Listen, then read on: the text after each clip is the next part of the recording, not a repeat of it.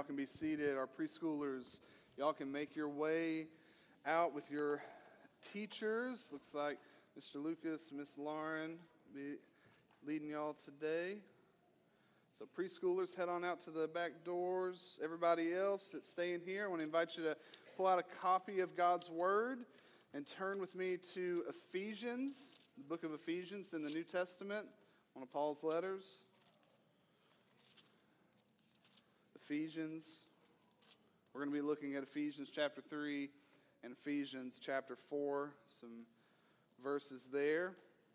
We are currently, if you missed last week, in the middle of a series covering the fundamentals of our church's vision. We've said that our church exists to make disciples who love God and others. We've taken the Great Commission and the Great Commandment. The Great Commission, go into all the world and make disciples. The Great Commandment, you shall love the Lord your God with all that is in you, and you shall love your neighbor as yourself. We've combined them together and said this is why our church exists to make disciples who love God and others. And we're, we're making the case now that in order to do this well, in order to fulfill this, this vision, we need three things. We need gospel doctrine, gospel culture, and gospel mission. Doctrine, what we believe, we need to know the gospel. Culture, we need to show the gospel in the way that we live life together. And finally, we need to mission, go with the gospel to our neighbors and to the nations. And today, we're going to be talking about the culture of our church to see just how vital it is to the health of our church. Now, this is one of my favorite things to talk about. I, I, did an entire sermon series on gospel culture back in the spring. I would encourage you to go back and look at that. We'll be covering some of these same concepts today.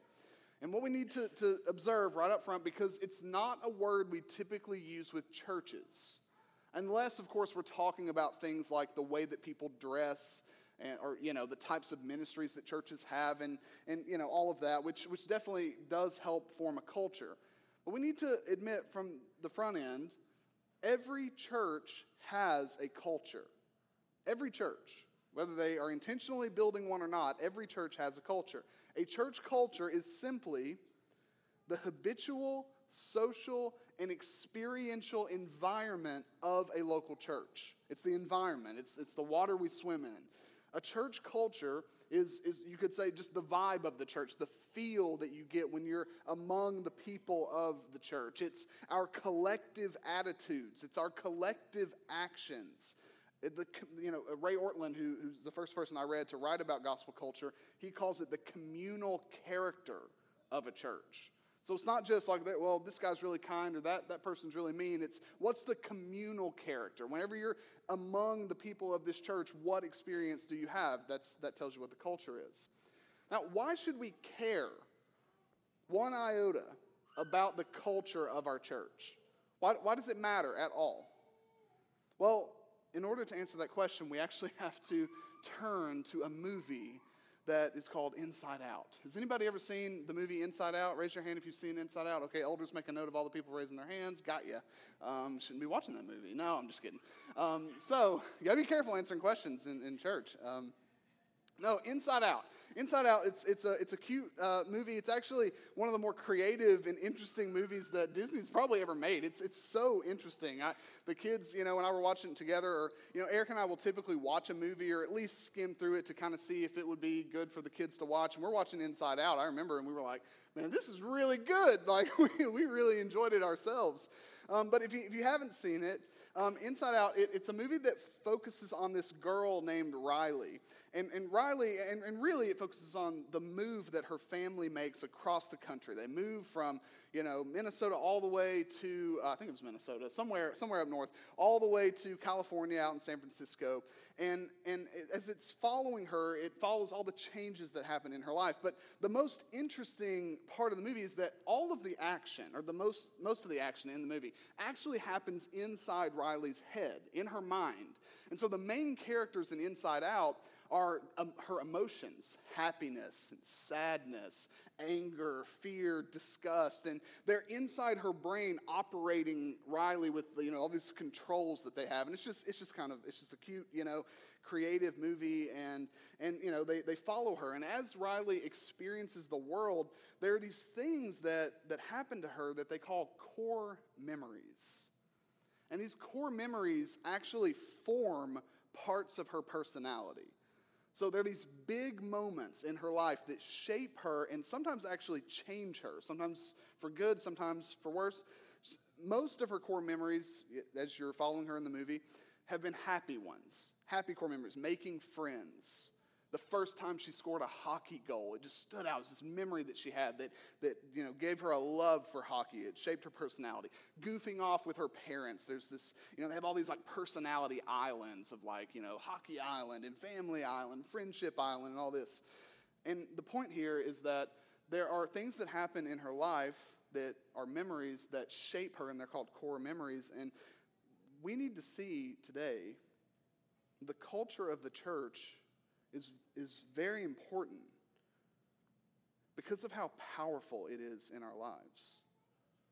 The culture of our church will give us core memories that leave lasting imprints on our lives for better or for worse. It's in the culture of the church that this happens. Some of our worst memories in the church emotional trauma, come not from the teaching that happens in the church, not from you know uh, the, the service or the, the mission work that happens in the church, but from the culture of the church. It's usually relational. Now, there's always the potential, I probably have already done it, for me to offend you in, in a sermon. Like, you know, I can say some things that I wish I hadn't said all the time, of course. Like that, that's always on the table. But your worst memories in the church usually are not related to doctrine, they come from culture. And on the other hand, some of your best memories in the church also come from the culture of the church. I mean, think back growing up in church, if you grew up in church, what are your best memories? What are your memories at all? Do you know how many sermons I can remember growing up in church? It's very humbling as a preacher, by the way. This is very, very humbling. But do you know how many sermons I remember my, my preacher, or the pastors of, of the church that I grew up in preaching? Uh, zero. Zero. I don't remember a single sermon. I'll tell you what I do remember. I remember David Hawkins, who was a pastor of our, our church, coming in the gym at the church one day when I was shooting basketball with my granddad, and he came and he rebounded for me for five minutes. I remember that. Do you remember when people prayed for you? You remember when people cared for you? They checked on you, they brought you meals, they laughed with you, they celebrated with you. This is, this is all happening within the culture of the church.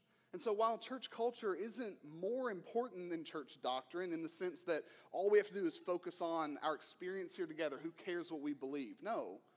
And it's not more important than the mission of our church. We need to keep taking the gospel and extending it beyond our four walls. But we usually experience the culture of our church as the most powerful aspect of the church. It shapes us in immediate and lasting ways. Now, here's what we need to see, and this is what I want to show you from Ephesians 3 and 4. God's desire for his church is that we embody a culture that reflects the nature of his grace. God wants us to, to uh, uh, embody a culture that reflects the nature of His grace. And we call this a gospel culture. And in a gospel culture, we can create some core memories that actually start to form us into the likeness of Jesus. Now, for answering the question, what is a gospel culture? The way that we've answered it in the past, we'll continue to answer it, is this A gospel culture is a way of life in the church that resembles and reflects the person and work of Jesus. It is a church culture that remains in step with the gospel. The gospel itself in the church, it has this effect. It creates a culture that reflects its nature. And Ray, Or- Ray Ortlund, who's the first person I ever saw um, uh, write on this, and uh, if you are new here, I really want to make sure you get a green book on your way out. Um, if you didn't get one on your way in, he, he writes about this concept there. he says this about a gospel culture. He says, Gospel culture is a communal character that radiates the beauty of Jesus and the radical grace offered to us in him. So if Jesus is proclaimed in a church's gospel doctrine, we preach the gospel, Jesus is seen and he is felt and he is experienced through a church's gospel culture. So our way of life as a church must be modeled after and characteristic of who Jesus is and what he came to do. And when this happens, not only do the members of a church experience the gospel and its benefits, but outsiders, those who are considering Christianity, those who are not believers, they see the gospel and its power. We want to look like Jesus in our attitudes and our actions, and we want others to see Jesus in us. This happens in a gospel culture. So, if a gospel culture is fundamental to our church, it's, it's something that we have to have if we're going to make disciples who love God and others. We need to consider three things from Ephesians 3 and 4. Three things. Number one, we need to see the root of a gospel culture. We need to see where, where it comes from. Two, we need to see the fruit of a gospel culture. You got to see what it produces. And then finally, we need to see the cultivation of a gospel culture what we need to help a gospel culture grow. The root, the fruit, the cultivation. All right, let's, let's start. The root, the root of a gospel culture. I want you to look with me in Ephesians 3, starting in verse 14. In verse 14. What we're asking here is where does a gospel culture come from? And what we're going to see in this prayer, Paul expresses a prayer in Ephesians 3, verses 14 through 19. We're going to we're going to cap it right there at verse 19. What we see here is that a gospel culture depends on a work of God and it begins in our hearts. The root of a gospel culture is God working in our hearts. So let's look at Paul's prayer in Ephesians 3 14 through 19. For this reason, I bow my knees before the Father from whom every family in heaven and on earth is named, that according to the riches of his glory, he may grant you to be strengthened with power through his spirit in your inner being. I want to pause right there. I meant to say this before I started reading. This is a little it interrupts it a little bit, but I want to encourage you to do something as I read. As I read, I want you to number off Paul's prayer requests. He's making prayer requests to the Lord on behalf of the Ephesian believers here. So when you see him requesting something in prayer, just make a note of it and see how many we come up with, okay? And there, by the way, there are different ways of counting this, so don't worry, there's no like right or wrong answer. Okay, so he says, according to the riches of his glory, that he may grant you to be strengthened with power through his spirit in your inner being, so that Christ may dwell in your hearts through faith that you, being rooted and grounded in love, may have strength to comprehend with all the saints what is the breadth and length and height and depth, and to know the love of Christ that surpasses knowledge, that you may be filled with all the fullness of God. Okay, so in, in this prayer, what how, how, many prayer requests did you guys get? Just hold up a number. How many? Okay, uh, five over here. Anybody have a different one? Six. Anybody? Uh, six over there. Anybody have a different one? Five. Anybody have a different one?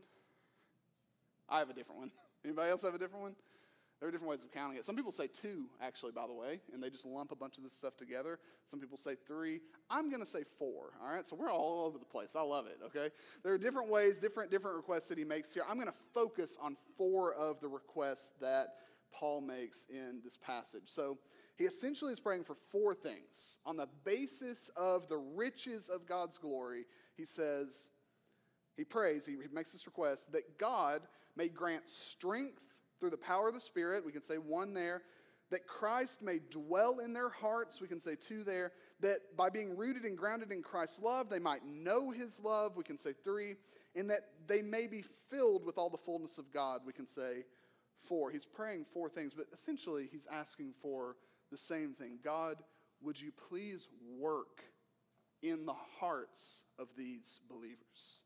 Would you work in their hearts? He's praying that the Spirit would strengthen their hearts. He's praying that Christ would come to live and dwell in their hearts. And he's praying that they would know the love of God deeply in their hearts as it's rooted and grounded in their hearts. And he's praying that their hearts would be filled with all the fullness of God. You see, a church culture that radiates the beauty of Jesus has to be rooted in this inner work of God. This is where it begins. See, here's what happens when you come to faith in Jesus. When you come to faith in Jesus, you experience two, two things, spiritually, theologically justification and sanctification. You are both justified and you are sanctified when you come to faith in Jesus. Justification is this wonderful truth that on the basis of Jesus' death in your place, God looks on you, and although you are a guilty sinner, because of this great exchange that happens, and Jesus' righteousness is applied to us and our sin is applied to him, God declares us to be innocent. It's a declaration. It's our pardon from sin and its consequences. This is something that God does unilaterally, and it forms the basis of everything else we experience as Christians. Sanctification is also a wonderful truth, and it's the wonderful truth that on the basis of Jesus' death in our place, God changes our lives from the inside out. These are two different things. See, when God saves us, He doesn't say, I'm going to give you the energy or the power that you need to change your life. And if you change your life, then you will be saved. That's not how it works. Justification says, because of my grace, on the basis of my grace, I'm looking on you, a sinner, and saying you are innocent on the basis of what Jesus did in your place. Sanctification, though, is this, this great truth that God does actually change our lives from the inside out. This is something that God does, and it's something in which we play a role as we're working out our own salvation as we follow Jesus. Now, theologically, a gospel culture is rooted in sanctification, this great work of God in us to change us into his likeness. So, think back to when you first came to faith in Jesus. We were talking about this a little bit this morning in our equipping class. When you come to faith in Jesus, God, most likely, for most of us, did not change the circumstances around us. That's not usually what happens. You came to faith, you got baptized, you woke up the next week, and your life felt pretty much the same as it did the week before. And sometimes we wig out on that and we're like, ah, maybe it wasn't real. I, don't, I should be feeling a lot more here. But but when you come to faith, God does not, usually does not, change the circumstances around you. Your experience of the world will probably be left unchanged. But in the gospel, God does change us. And, and while this is experienced by each of us individually, it also has an effect on us corporately. So, Paul is praying for God to work in each of the Ephesians' hearts individually, and he is praying for God's inner work to be experienced corporately. This inner work that's happening in each of the Ephesian Christians is going to have a communal effect. And that's because it makes sense. Through his death and resurrection, Jesus created a new people. We saw, we saw this back in Ephesians 2, verses 13 through 15. Turn, turn there if you want. He's, he says here, but now in Christ Jesus, you who were once far off have been brought near by the blood of Christ, for he himself is our peace, who has made us both one and has broken down in his flesh the dividing wall of hostility. And so we need to track with Paul here. He's saying, by faith in Jesus, you've been brought near. Peace has been made between you and God and between you and other people. And this was accomplished by the blood of Jesus. Why? What's the point? And he tells us in the second half of Ephesians 2:15, look at it. The second half of that verse. So that he might create in himself one new man in place of the two, so making peace. This new man, this new humanity that's created through the shed blood of Jesus, through the gospel, begins to take shape. You begin to see it as the Spirit's power strengthens our hearts, as Jesus Himself indwells our hearts, as the love of God invades our hearts, and as the fullness of God fills our hearts. The only way for our church to reflect God's grace and love in our culture is for God Himself to work in our hearts. This root of a gospel culture, God's sanctifying work, proves that a gospel culture is built from the inside out. Here's what we can't do. And churches try to do this, and this is why it fails. And if we try to do it, it would fail. We can't just give you a list of expectations of how you're supposed to conduct yourself in our church and expect anything to change. You know, we, we, we could, we could say, in our church, we love each other, and we're humble before one another, and we're holy. But just saying that doesn't change anything. Expectations are really helpful, and, and it's good to have clear expectations, but on their own, they are powerless to create what they demand. I mean, we'll, otherwise, we'll just be like Michael Scott when he wants to declare bankruptcy. Remember, you know, from The Office?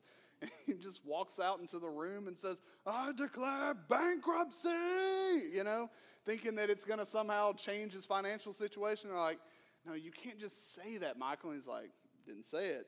I declared it, you know? And, and we can't do that in the church. We can't just declare how we're going to be. This is how it's going to be in our church. Like, there's no power in that. The good news is, when our expectations to love one another and be humble before one another and pursue holiness and, and be gracious and be honest in our dealings with each other, when those expectations are connected and rooted in this powerful work of God through His Spirit and through Christ indwelling our hearts, then there is power behind these expectations. A church culture that reflects the gospel's nature is formed in each of us individually before and as it is seen in us and felt corporately. So, through the gospel, here's what's happening God is shaping and molding us into people who slowly but surely start to live in ways consistent with the new life that we have been given in Christ. And it's on the basis of this root, this foundation, that we start to see a gospel culture form. Well, second, we need to see the fruit, the fruit of a gospel culture. And we have to move on to Ephesians 4 to see this. What do we see in the gospel culture? How do you know that we've, that we've reached it here at Trace? And the answer is, is found in what Paul says after his prayer. So, just to uh, bring you back, he prays for God to work in the hearts of his people in, in four ways. The Spirit would strengthen, Christ would indwell, the love of Christ would be known, and the fullness of God would fill them. And then immediately after the prayer, he says something so interesting. So he prays this prayer. There's a doxology in verses 20 and 21. And then the very next thing he says, I therefore, a prisoner for the Lord, urge you to walk in a manner worthy of the calling to which you have been called. Now that's, that's interesting. And therefore is, is a key word. Any, anytime you see it in Scripture, it's usually a clue that you need to back up a little bit and read what came before it. In, in Ephesians 4, it's, it, the word therefore is forming this bridge between Paul's exhortation to walk and the prayer summarized by this last request that the fullness of God would fill them. So, so Paul's a ba- he's basically saying here, on the basis of God's riches, on the basis of the strengthening power of the Spirit, on the basis of the indwelling of Christ in your hearts, on the basis of His love being planted deep in your inner being, walk this way. You have no idea how tempted I was to just pull Steven Tyler out and just go full Aerosmith right there. I was so tempted to do it, I had to tell you that I almost did it, okay? I was very tempted. I'm so glad I didn't. Um, the gospel creates a particular type of walk for each and every one of us.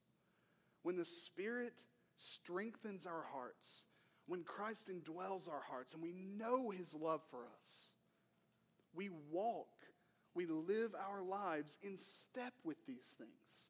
Paul's prayer request forms the basis of our walk and empowers us to walk. See, when you're filled with the fullness of God, your life should overflow with the fullness of God. So, so what does this walk that we call gospel culture look like? What's the calling to which we've been called? Well, Paul tells us. Look with me in verses 2 through 3. So he says, I urge you to walk in a manner worthy of the calling to which you've been called. Well, what is that? What is that manner? What is, what is that calling? He says, Walk with all humility and gentleness, with patience, bearing with one another in love, eager to maintain the unity of the Spirit in the bond of peace. Now, Paul actually later, if you drop down a little further in Ephesians 4, he goes on to write and talk about the way of Christ that should mark our lives. So, so jump down actually to verse 17. Verse 17 of Ephesians 4. And let's see what else he says. He says, now, now this I say and testify in the Lord, that you must no longer walk as the Gentiles do, in the futility of their minds. So he's calling them away from something. He's saying, don't, don't keep walking like them. Don't, don't keep living this way. You have a new standard now.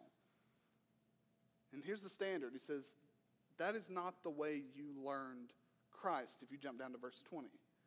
Jump down to verse 20. But that is not the way you learned Christ. He's the standard. The gospel is the standard for the way that we walk, the way that we live now. He says, assuming that you have heard about him and were taught in him, as the truth is in Jesus, to put off your old self, which belongs to your former manner of life and is corrupt through deceitful desires, and to be renewed in the spirit of your minds, and to put on the new self. And here's, here's where we get it created after the likeness of God in true righteousness and holiness. So, to sum all that up, Paul's telling us to walk with humility, gentleness, patience, love, unity. He's telling us to stay on the path of true righteousness and holiness. What, what he's outlining for us here is a gospel culture. This is the fruit of a church culture that is rooted in the gospel of God's glory and grace. A church culture, individual Christians, but, but experienced communally here as a, as a church, we should be demonstrating these things. Why? Because we are rooted in the gospel itself. It produces these types of fruits because we are tethered to Jesus, who exemplifies these, these fruits. So, if the sanctifying work of God in our hearts is the root of a gospel culture, we can see three fruits of gospel culture in Ephesians 4 3. Now, obviously, there are more words than that. I just counted seven. But, but as, as three buckets of virtues, I want to I wanna share with you again. We talked about this back in the spring. Three fruits of a gospel culture humility, love, and holiness. Humility, love, and holiness. And again, these are big buckets. There are other things that fit within them, and you're going to see it in just a second. But what, what we need to see here is that a gospel culture, a church culture that looks like Jesus, is humble, loving, and holy. First, a gospel culture is humble. Paul says to walk with all humility. Now, humility is counting others more significant than yourself. So when the gospel becomes visible in our church, that's what we're going to see. A group of people who are counting the other people in their community as more significant than themselves. And the reason that that happens is when we know that we are saved not by our own strength or performance, but by Jesus, we can't claim personal superiority over any other person in this room. How could we? We are dreadful sinners just like everyone else in here. We are saved not through our good deeds, but through what Jesus has done. And when that is grounding your heart, you cannot be prideful over another person. You cannot claim superiority. Jesus himself, he humbled himself by taking the form of a servant, being born in the likeness of men. He humbled himself by becoming obedient to the point of death, even death on a cross. Paul tells us in Philippians 2. So we in our church, we will refuse, we have to refuse to exalt ourselves over one another. We will refuse to look down on other people as if we are somehow better. And instead, we will cultivate a gospel culture, a culture of humility in which we count others more significant than ourselves. And here's what, here's what you start to see when humility becomes a cultural norm at Trace Crossing, honesty is cultivated. Honesty. Hypocrisy is uprooted. Humility leads to honesty. We can, we can be honest with who we are and with our sin before each other. We can confess and we can repent because we already know we're no better than anyone else here. We don't have this pride that's keeping us from being honest with who we truly are. Humility also leads to honor. We honor one another. We show honor to each other. We, we're humbling ourselves. We're not so prideful. We're, we're not wanting to honor other people because they may get more attention than us here. No, that's not how we're operating. The gospel is our new operating system. Shaming other people is uprooted. And finally, service becomes normal. Apathy is uprooted. We serve each other because we're counting other people in our midst as more significant than ourselves. The second fruit that we see is love, humility, and love. Paul prays that the love of God would be rooted in our hearts. He prays that we would know the love of Christ. And then he says that we should bear with one another in love. In a gospel culture, Christ's love for us leads to our love for others. Our salvation is rooted in the love of God for sinners. Jesus' love for us is a feeling and an action. He feels love for us. He wants us. He draws near to us. He cares for us. He has compassion for us. And on the other hand, He acts in love for us. He dies in our place. It's love in action. So, in the culture of our church, as we do life together here, we will refuse to just tolerate each other. We will refuse to be judgmental or cold toward one another. We, we won't keep each other at arm's length. We won't be jealous or envious of one another. Instead, we will cultivate a gospel culture, a culture of love. And when that happens, when it becomes a cultural norm at Trace, Grace will be our common experience as judgmental attitudes and behaviors are expelled. When you love one another, you will welcome one another, not just tolerate one another. We'll open our homes, we will open our lives to each other. And finally, we will truly rejoice with each other as our love for one another casts out all bitterness. So, humility and love will mark us. But finally, the final fruit we see here is holiness. When the gospel becomes visible in our church, we will see a pursuit of holiness. Our actions among one another will be just and righteous. We will see that we are set apart for God's glory. We saw it there in Ephesians 4 24, that we are called to put on the new self, created after the likeness of God in true righteousness and holiness. So we will refuse to stay as we are.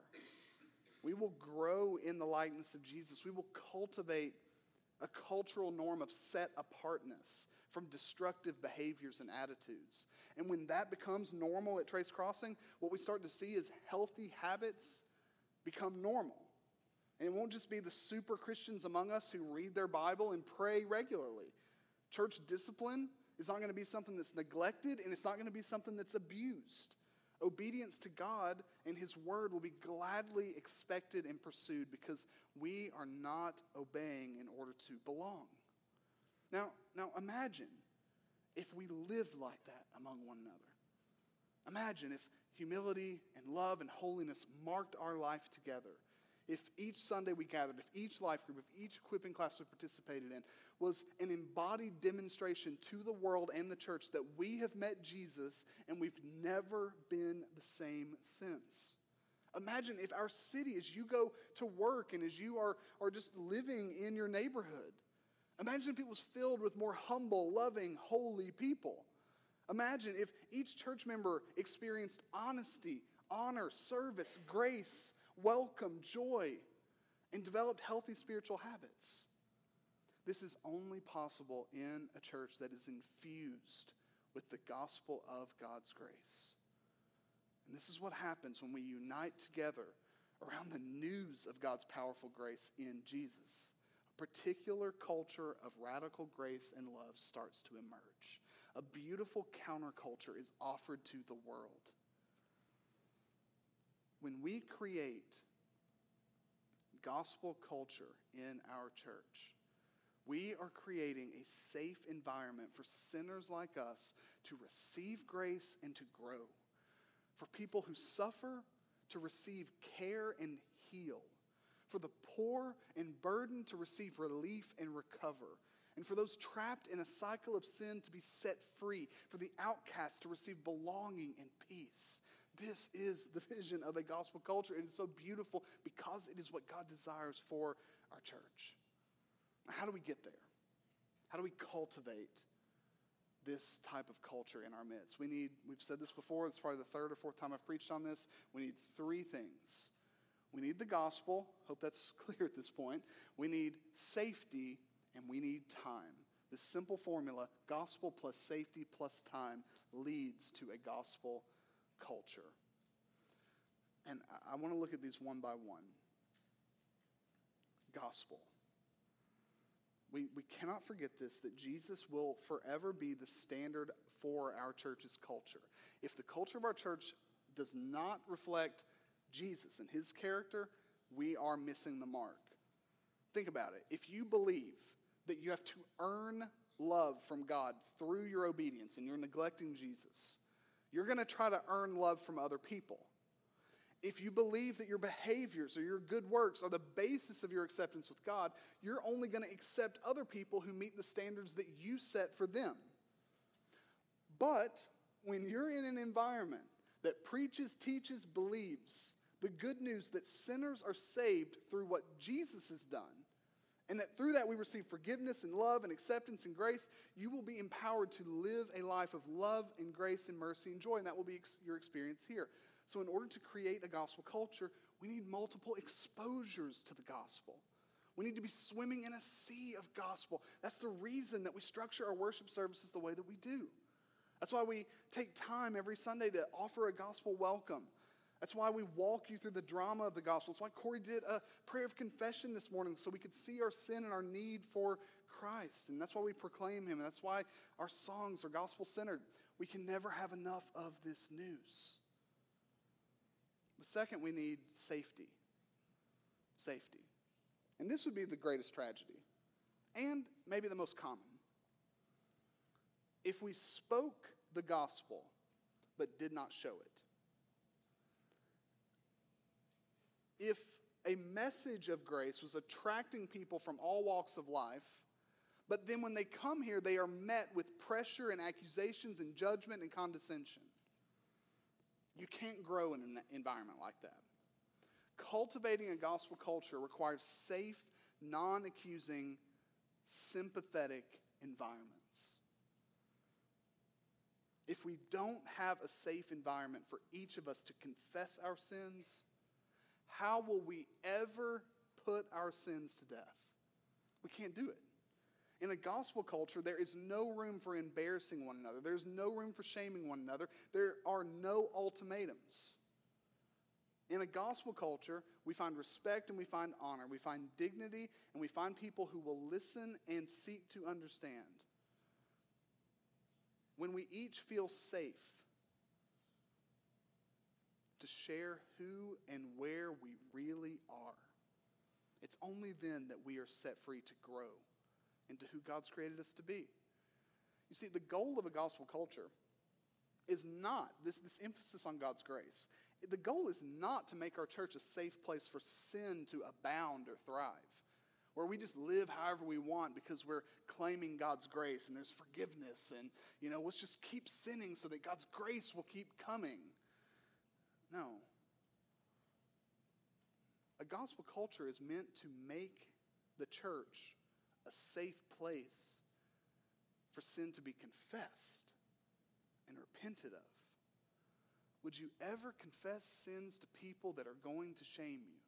Would you ever confess sins to people who are going to reject you, who are going to turn you away? No, you won't. It won't happen. So, what will you do instead? You will pretend like everything is okay. You will pretend like you're perfect and there, there are no sins for you to even repent of. And you won't change. And you'll develop this unhealthy habit of drawing in on yourself and having superficial relationships with others. And you'll never grow. We need safety. We want a church culture where the worst sinner imaginable can find forgiveness, freedom, redemption, healing, belonging, joy in Christ and with us. So we have to have safety, but finally, we have to have time. Man, this is so important. We talked about this too. This was part of our conversation in equipping class. We need time to grow. None of us has arrived. We need enough time to see where we're missing the mark. We need enough time to learn from God through His Word and through His Spirit where we need to change. The easiest thing in the world is to observe a sin in another person. That's easy. Someone sins against you, whoop, saw it. You, you watch someone, you observe someone, and they're sinning or, or they're not living as they should, you see it immediately. How difficult is it for you to sometimes see your own sin? We need time. We need time to grow. I, I love how Ray Ortlund puts it. He says, People are complex and changing is not easy. Cultivating a gospel culture requires a ton of urgency because it's so important for us to live our lives to God's glory, but no hurry. Much urgency, no hurry, because God is so patient with us. Whether you're an unbeliever or a new believer, an immature believer, even the most mature believer among us, we each need time in a safe place of gospel saturation in order to grow. And in this environment, with gospel plus safety plus time, the beauty of God's grace is seen and experienced. No one is singled out, no one is pressured, no one is a second class citizen in the kingdom of God. And we are all in need of the gospel, and we're all in need of safety, and we're all in need of time to become the people that God has created us to be. Listen, our church has a culture, it has one already. And it will continue to have a culture. It, that's unstoppable. The question for us is what type of culture will our church have? What type of culture do we want our church to have? What do we want the experience to be when people come and assimilate into our spiritual family? What type of core memories do we want imprinted in our minds and hearts for the years to come? I, pray that we will keep cultivating a gospel culture so that each and every member here will not just know the gospel, but show it and experience it. I want each of us to be able to look back on our time at Trace Crossing 10, 20, 30 years from now and remember the humility and the love and the holiness of Jesus because of our experiences among one another. I want us to keep cultivating gospel culture also so that unbelievers will see that Christianity is not theoretical, that it's as real as the flesh and blood Savior we follow, and that we would show him to them and that they would see him in us.